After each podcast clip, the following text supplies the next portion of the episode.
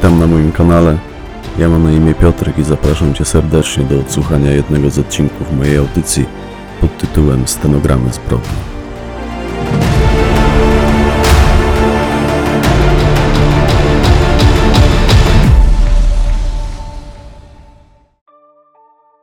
Z Wyrol Z pamiętników Sebastiana H. Judyta wciąż śpi. Trwa to już zbyt długo. Muszę trochę rozcieńczyć roztwór, żeby budziły się wcześniej. Nie mam czasu siedzieć przy nich i czekać. Chciałbym móc już z nią porozmawiać. Tak ładnie pachnie. Ma cukierkowe perfumy, które bardzo lubię i niebieskie oczy. Zupełnie jak moja poprzednia żona Zosia. Niestety ma rzadkie włosy, myślałem, że będą gęstsze. Rekompensują mi to jej ogromne piersi. Przez ubranie wydawały się być mniejsze. Zmyłem jej makijaż i nałożyłem kolejny. Tamten był już rozmazany. Mam całą koszulę pobrudzoną pudrem i cieniami. Szminka, którą kupiłem, wcale nie jest tak trwała, jak podaje producent. Będę musiał poszukać innej. Przyniosłem jej obiad, ale już wystygł. Może wstanie chociaż na kolację. Zaczynam się mocno niecierpliwić. Co będzie, jak się obudzi dopiero jutro, gdy będę w pracy? Ostatecznie mogłaby tu zostać. Mąż przecież powinien pracować, a żona siedzieć w domu. Wolę jednak nie ryzykować. Babcia mogłaby tutaj zajrzeć. Co też przyszło mi do głowy, przecież ona nie chodzi. Chyba spróbuję ją obudzić. Tak, już najwyższy czas. Fragment zeznań świadka Iwony W. To był poranek jak co dzień. Jedni kawka, drudzy papieros, plotki, wspomnienia świeżo przebytych imprez i wypadów. Wiadomo, ciężko się od razu zabrać do pracy po intensywnym weekendzie, tym bardziej przy tak pięknej pogodzie. W pewnym momencie Aśka stanęła przy oknie i spytała mnie, czy kojarzy mężczyznę, który gra w kosza na naszym parkingu. Zaskoczyło mnie jej pytanie. W pierwszym momencie nawet nie wiedziałam, co miała na myśli. Podeszłam do niej. Faktycznie, na parkingu pod naszym biurem, na którym znajduje się kosz do koszykówki, biegał jakiś mężczyzna z piłką. Nie, nie jestem pewna. Odniosłam wrażenie, że to był mężczyzna. Na głowie miał naciągnięty kaptur od bluzy, więc nie mogę tego stwierdzić ze stuprocentową pewnością. Ale ruszał się jak mężczyzna. Miał atletyczną budowę, był wysoki i barczysty. Pod bluzą, którą miał na sobie, rysowała się jego wyrazista klatka piersiowa. Tak, to na pewno był mężczyzna. Powiedziałam Aśce, że pierwszy raz widzę, by ktoś w ogóle grał tam w kosza. Wcześniej nikt nie korzystał z tej możliwości. Pomyślałam, że to pewnie jakiś nasz pracownik. Naprawdę nigdy wcześniej nie widziałam, żeby ktoś tam grał. Po chwili namysłu Aśka stwierdziła, że pójdzie z tym jego mościem porozmawiać, zanim rozbije komuś szybę w aucie. Była naszą przełożoną, menedżerką całego biura. Czuła się chyba właściwą osobą, by to zrobić. Miała też taki charakter, że wszystko musiało być po jej myśli. Postawiła swój kubek na biurku i skierowała się w stronę drzwi. Przez okno widziałam, jak mijała zaparkowane na placu auta, szybkim krokiem podążając w stronę kosza. Ubrany w szare spodnie dresowe i czarną bluzę mężczyzna z gracją zawodowego koszykarza raz po razie trafiał piłką do obręczy. Ja? A po co ja miałabym tam pójść? Aśka chciała, więc poszła. Ja obserwowałam rozwój sytuacji przez okno biura. Nawet uchyliłam je lekko, żeby lepiej wszystko słyszeć. Zaczęła go opierdzielać, będąc jeszcze w sporej odległości od niego. Wydarła się kilka razy, że nie wolno tam grać. Kiedy znalazła się tuż obok niego, on obrócił się do niej plecami. Stał obrócony twarzą do kosza. Odniosłam wrażenie, że rozmawiali, ale nic już nie słyszałam. W pewnym momencie gwałtownie się obrócił, odrzucił piłkę i niespodziewanie ruszył w jej kierunku. Przyciągnął ją do siebie i przyłożył jej coś do twarzy. Po chwili ona stała się wiotka jak z gumy, spłynęła mu przez ręce i upadła na ziemię. Podniósł ją, przerzucił sobie przez ramię jak dywan i podszedł do stojącej obok białej półciężarówki. Proszę pana, ja się nie znam na samochodach. To pan wie, że to był Fiat. Dla mnie to była mała ciężarówka. Gdyby pan tego nie sprawdził na nagraniach z kamer, to pewnie też by pan tego nie wiedział. Tacy jesteście cwani. Lepiej znajdźcie Aśkę, zanim stanie jej się krzywda. Będąc świadkiem całego zajścia, z przerażenia upuściłam kubek z kawą na podłogę. Na jakąś minutę mnie zamurowało. Ogarnęłam się dopiero, gdy inne dziewczyny z biura zorientowały się, co się dzieje i zaczęły piszczeć i krzyczeć. Zanim wygrzebałam z torebki telefon, on z piskiem opon wyjechał już z parkingu. Z pamiętników Sebastiana H. Chyba muszę poszukać innego miejsca. Tam ciągle ktoś się kręci. Mam już nawet jedno na oku. Wydaje mi się, że będzie się nadawało. Powinno też spodobać się Kamili. Oby łańcuch utrzymał worek z ziemią. Chyba mogłem użyć zwykłego sznurka. Sam już nie wiem. Kolejnej żonie raczej nie będę nic przywiązywał. Tam, dokąd ją zabiorę, nie będzie to konieczne. Nigdy dwa razy w to samo miejsce. Nigdy. Nie mogę już na nią patrzeć. Jakoś wyjątkowo szybko mi się znudziła. No i po wszystkim. Oto ten blichtr, którego tak pragnęłaś. Fragment zeznań podkomisarza Adama Mościckiego. Pierwszą z ofiar odnaleziono cztery dni po jej zaginięciu w okolicy Ostrowa Tumskiego, a dokładnie w przelocie pod młynem Maria.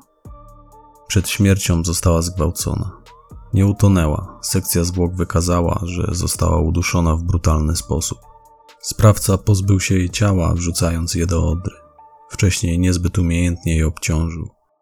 Wypłynęło samoistnie już po krótkim czasie w wyniku zapoczątkowanego w ciele procesu gnilnego, choć prawdopodobnie sprawca miał nadzieję, że nie zostanie odnaleziony przynajmniej przez najbliższych kilka miesięcy. Na palcu ofiary wciąż widniała złota obrączka, na szyi złoty łańcuszek. Druga ofiara, tak jak poprzednia, została porwana w miejscu pracy. Na szczęście w tym przypadku, podobnie jak w przypadku trzeciej ofiary, w ustaleniu przebiegu zdarzeń pomógł nam firmowy monitoring. Jej zwłoki odnalazł pies przypadkowego spacerowicza w studience kanalizacyjnej na terenie ogródków działkowych Gajowice. Sprawca postąpił z tą kobietą podobnie jak z poprzednią. Kiedy porwana została Joanna R., trzecia ofiara, natychmiast skierowaliśmy ludzi w oba tamte rejony. Spodziewaliśmy się, że działając według tego samego modus operandi, już wkrótce będzie chciał pozbyć się jej ciała. Z pamiętników Sebastiana H. Zaczepiła mnie dzisiaj na przystanku pewna brunetka. Najpierw zagadnęła o papierosa, a później zapytała, jak mam na imię. Na szczęście minutę później podjechał mój autobus i nie musiałem zbyt długo z nią rozmawiać. Już niedługo wdrożę w życie swój plan. Póki co muszę się jeszcze wstrzymać. Ciężko dziś o czysty eter.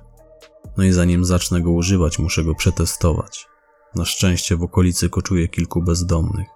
Żaden z nich raczej nikomu o tym nie powie, a nawet jeśli, to i tak nikt mu nie uwierzy.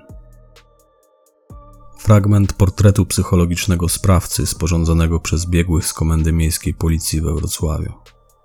Mężczyzna rasy białej w przedziale wiekowym 25-40 lat. Wzrost między 180 a 190 cm. Sylwetka prosta, wysportowana. Charakteryzować go może brak pewności siebie, nawiązywanie relacji z kobietami przychodzi mu z trudem. Bezwzględny może być agresywny. Sposób działania sprawcy wykazuje wyraźne cechy planowania, choć niektóre z podjętych przez niego działań mogą wydawać się lekkomyślne. Zdawać by się mogło, że nie przeszkadzają mu potencjalni świadkowie, choć na późniejszym etapie zaciera ślady w obawie przed identyfikacją. Zna charakterystykę dzielnic i obiektów, na terenie których podejmuje swoje działania. Najpewniej miał okazję wcześniej się z nimi zapoznać. Działa poza miejscem zamieszkania. Najprawdopodobniej jego ofiary nie są przypadkowe. Poznał je wcześniej, obserwował je, cierpliwie na nie czeka. Czuje z nimi swoistą więź i ciężko mu się z nimi rozstać. Zanim pozbywa się ich zwłok, prawdopodobnie z nerwów wypala po kilka papierosów. Ich świeże niedopałki znaleziono m.in. w pobliżu studzienki. Do swoich ofiar odnosi się z szacunkiem, nie bije ich, nie maltretuje. Na zwłokach nie ujawniono śladów tortur i krępowania. Łamie ten schemat po uzyskaniu satysfakcji seksualnej. Do zmiany jego zachowania dochodzi tuż po odbyciu stosunku z ofiarą, wtedy brutalnie ją dusi. Działa wyłącznie w celu zaspokojenia popędu seksualnego. Prawdopodobnie w przeszłości coś zachwiało jego równowagą psychiczną. We wcześniejszych etapach jego życia mógł przejść silną traumę o podtekście seksualnym. Wskazywałyby na to rany w okolicach narządów płciowych u ofiar. Oprawca zadaje im je ostrym narzędziem już po ich śmierci. W życiu codziennym ściśle przestrzega reguł prawnych, na co dzień zadbany i schludny. Sprawcę charakteryzuje to, że posiada zadbaną sylwetkę, być może jest sportowcem Pozostaje też w dobrej kondycji psychoseksualnej.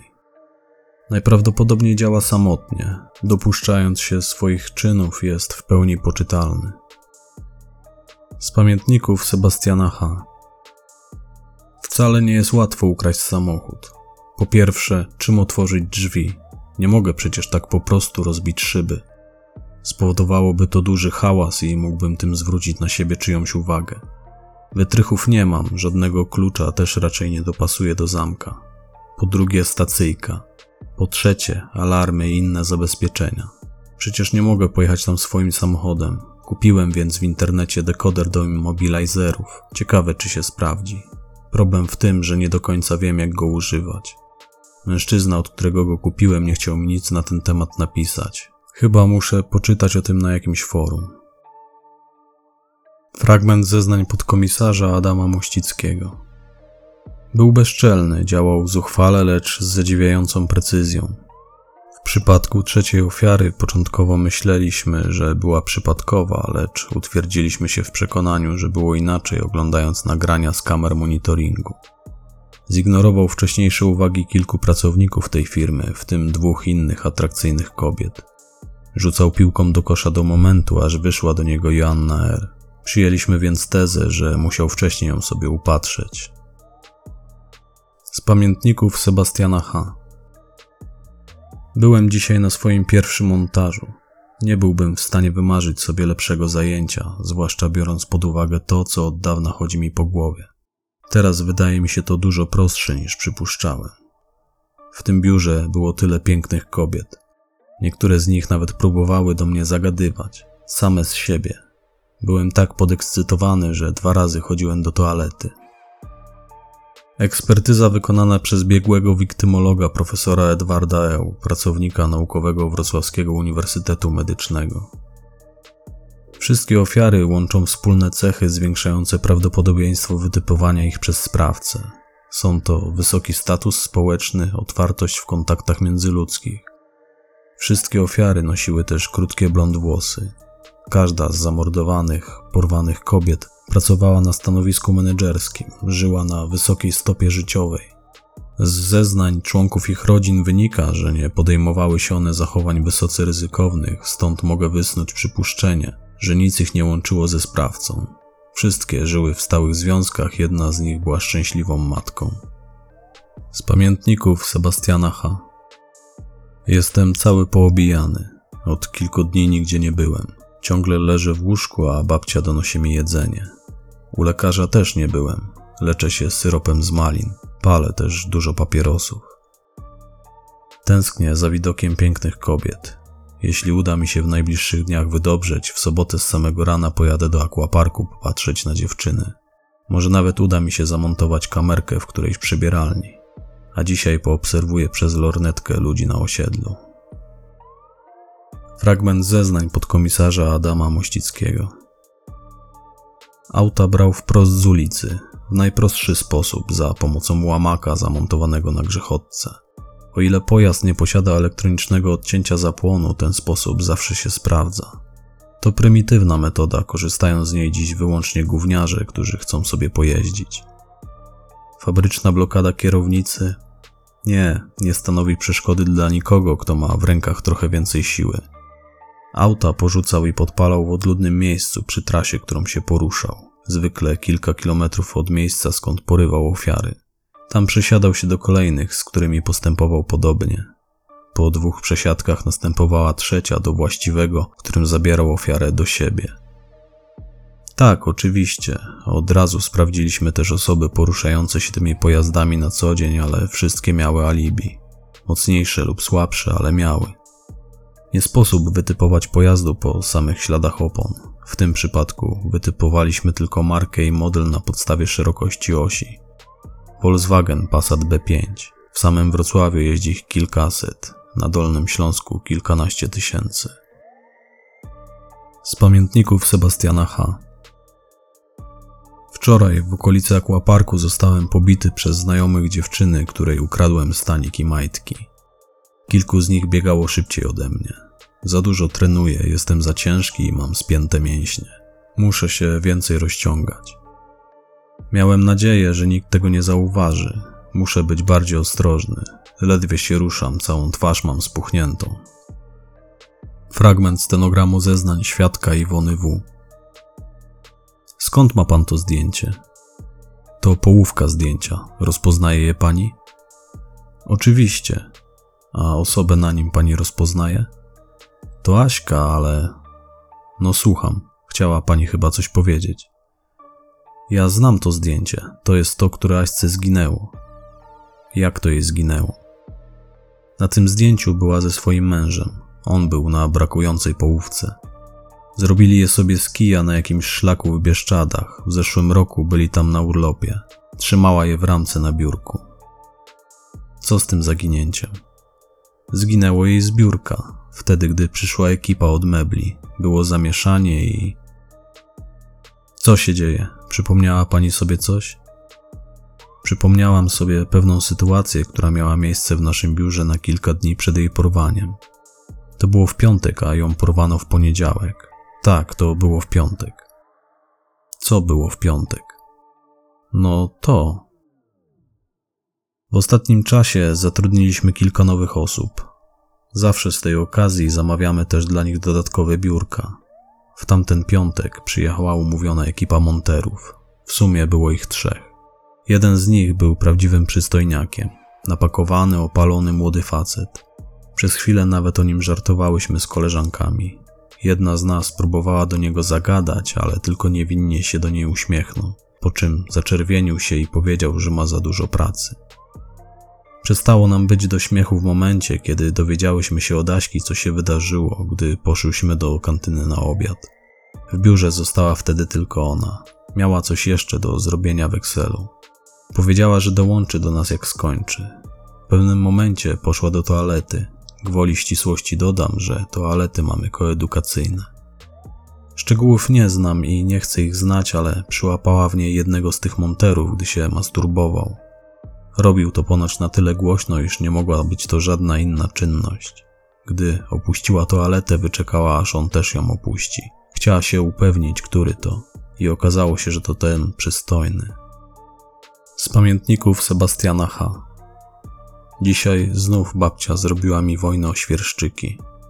Zapomniałem je wczoraj schować. Fragment zeznań podkomisarza Adama Mościckiego.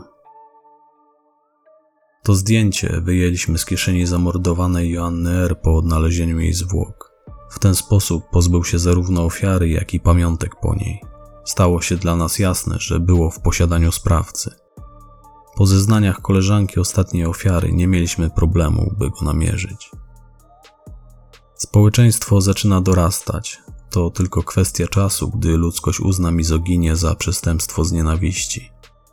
Wiem, że to nie czas ani miejsce na takie wyznania, wysoki sądzie, ale ja sam określiłbym siebie jako feministę. Dlatego do żywego dotknęła mnie śmierć każdej z jego ofiar. Dlatego też obiecałem sobie, że nie spocznę, póki on będzie chodził po ziemi. Czy to miało jakiś wpływ na to, co się później stało? Wątpię. Kierowały mną zwykłe ludzkie emocje i okoliczności, a nie przekonania czy moralne zasady, które wyznaję. Zwyczajnie mógł poddać się poleceniom, zamiast rzucać się na mnie z nożem. Z pamiętników Sebastiana H.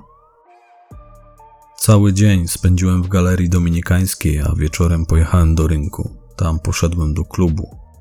Jak zwykle kilka dziewczyn chciało mi stawiać drinki. Żadna z nich mi się nie podobała, z żadną też nie zamieniłem nawet zdania.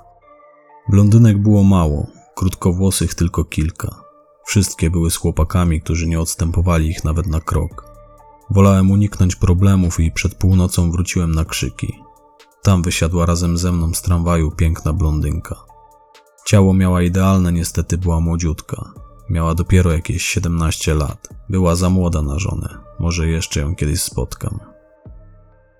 Fragment zeznań Leona S., właściciela firmy meblarskiej Leonidas. Sebastian pracował u mnie od trzech miesięcy. Nie posiadał żadnego doświadczenia, ale ciężko teraz o jakiegokolwiek pracownika, więc zgodziłem się go przyjąć. Żaden z pozostałych moich pracowników nie zgłaszał wobec niego żadnych zastrzeżeń. Tak, robiłem meble pod każdy z tych adresów. Nie mam pewności co do tego, ale raczej tak.